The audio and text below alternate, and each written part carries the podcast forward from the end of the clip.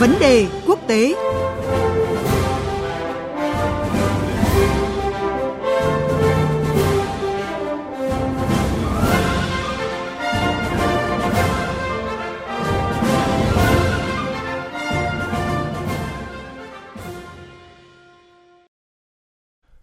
Thưa quý vị và các bạn, trong chuyên mục Vấn đề quốc tế ngày hôm qua, chúng tôi đã đề cập và phân tích về cuộc tranh luận công hàm và tương lai đàm phán Bộ Quy tắc ứng xử ở Biển Đông COC và hợp tác ở Biển Đông. Trong chương trình hôm nay, chúng tôi góp thêm một góc nhìn của một nhà báo Ấn Độ về vai trò của ASEAN trong việc giải quyết các tranh chấp ở Biển Đông. Thưa quý vị, nhà báo Ấn Độ Rudro Ningos bình luận ASEAN có vị trí hết sức quan trọng trong tiến trình giải quyết tranh chấp tại Biển Đông, cũng như thúc đẩy tiến trình ngoại giao và pháp lý, thúc đẩy các cơ chế đa phương dựa trên luật pháp tại khu vực. Chúng tôi cũng xin thông tin thêm là với bài báo này thì nhà báo Ruro Nikos cũng đã được trao tặng giải thưởng toàn quốc về thông tin đối ngoại lần thứ 6 của Việt Nam diễn ra mới đây và phóng viên Phan Tùng thường trú Đài Tiếng Nói Việt Nam tại Ấn Độ đã có cuộc trao đổi với nhà báo Rudro Ningos về câu chuyện giải quyết vấn đề Biển Đông và tình hình địa chính trị ở khu vực Đông Nam Á. Mời quý vị và các bạn cùng nghe. Thank you, Mr. Rudronin Ghost, for taking the time. À, vâng, xin cảm ơn nhà báo Rudronin Ghost vì cuộc phỏng vấn hôm nay. À, thưa ông, câu hỏi đầu tiên của chúng tôi là vì sao ông đưa ra nhận định ASEAN có vai trò rất quan trọng trong việc giải quyết các tranh chấp ở Biển Đông? Bài báo của tôi viết về vấn đề Biển Đông và tầm quan trọng của việc duy trì vai trò trung tâm của ASEAN trong giải quyết tranh chấp liên quan tới các tuyên bố chủ quyền và hàng hải trên Biển Đông. Điểm cơ bản mà tôi cố gắng đưa ra đó là vấn đề Biển Đông hiện tại đang là một trong những chủ đề địa chính trị quan trọng nhất trên thế giới. Đó là bởi khu vực ASEAN đang trở thành trung tâm tăng trưởng của toàn cầu. Điều này căn cứ trên sự thay đổi về nhân khẩu học, về kinh tế và công nghệ, khiến cho ASEAN ASEAN trở thành một trong số ít tâm điểm dẫn dắt sự tăng trưởng của cả thế giới. Điều quan trọng nữa là khu vực ASEAN có hẳn một khuôn khổ hòa bình cho tăng trưởng. Trong bối cảnh đó thì vấn đề Biển Đông càng trở nên quan trọng bởi nếu nó không được giải quyết một cách đúng đắn theo luật pháp quốc tế và theo trật tự dựa trên luật pháp quốc tế thì nó sẽ ảnh hưởng xấu tới toàn bộ khu vực. Vì thế điều quan trọng bây giờ là cả thế giới phải quan tâm tới vấn đề Biển Đông và tương lai của cả khu vực Đông Nam Á, nơi đang trở thành động lực tăng trưởng của toàn cầu trong vài thập kỷ tới.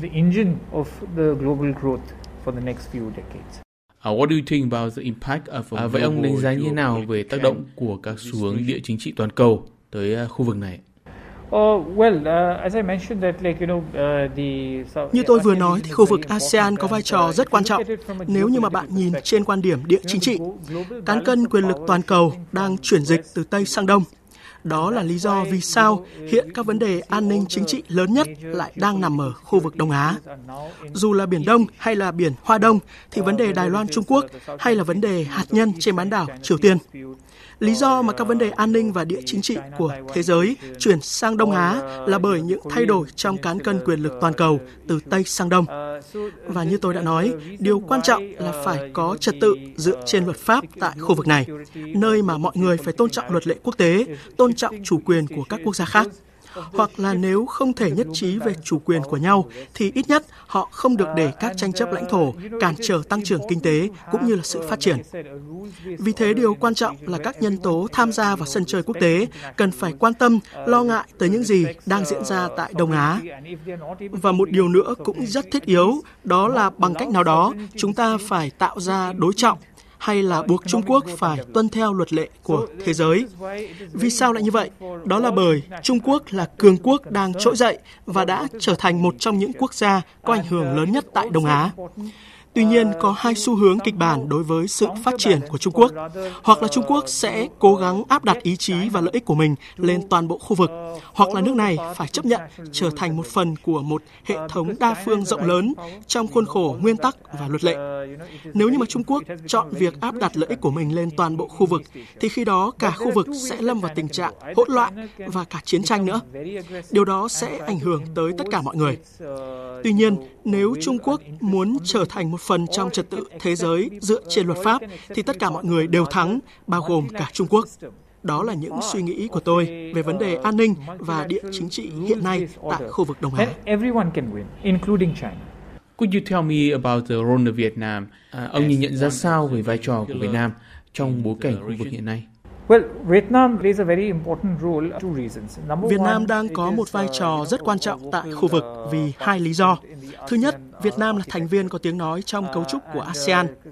Năm 2020, Việt Nam đảm nhận vai trò chủ tịch ASEAN và cho thấy quyết tâm bảo vệ trật tự dựa trên luật pháp và thông lệ quốc tế. Thứ hai là Việt Nam có một vị trí khá độc đáo bởi vì các bạn có quan hệ kinh tế rất phát triển với Trung Quốc. Đồng thời, Việt Nam cũng quan tâm tới việc bảo vệ một trật tự đa phương tại Đông Á. Việt Nam cũng hiểu Trung Quốc bởi sự kết nối về kinh tế hay là mối quan hệ lịch sử nhưng đồng thời Việt Nam cũng hiểu rằng tương lai của Đông Á phải được xây dựng dựa trên trật tự đa phương và luật pháp quốc tế. Bởi vậy, Việt Nam có thể đóng góp một vai trò quan trọng trong việc duy trì và thúc đẩy trật tự đa phương. Tôi nghĩ là cách tiếp cận của Việt Nam rất đúng đắn và cần được tất cả các đối tác tại khu vực ủng hộ. So uh, how Vietnam and India could work together? À, vậy Việt Nam và Ấn Độ có thể hợp tác như thế nào để duy trì hòa bình và thịnh vượng chung của khu vực trong bối cảnh địa chính trị khu vực uh, liên tục biến động như thời gian qua?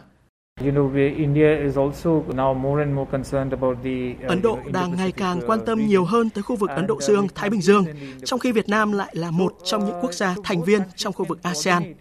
Thủ tướng Ấn Độ Narendra Modi kể từ khi lên cầm quyền đã thực thi chính sách hành động hướng đông. Điều đó có nghĩa là Ấn Độ từ quan điểm chiến lược đang ngày càng quan tâm hơn tới khu vực Đông Á. Vì thế Việt Nam hiển nhiên là một trong những đối tác quan trọng của Ấn Độ trong mô hình hành động hướng đông. Tôi nghĩ là có rất nhiều khía cạnh trong quan hệ, cả về mặt chiến lược và về mặt kinh tế cũng như là đối ngoại công chúng mà hai nước có thể cùng hợp tác. Uh, thank you very much for the interview. À, vâng, một lần nữa xin cảm ơn nhà báo Rudronin Ghosh về cuộc phỏng vấn này.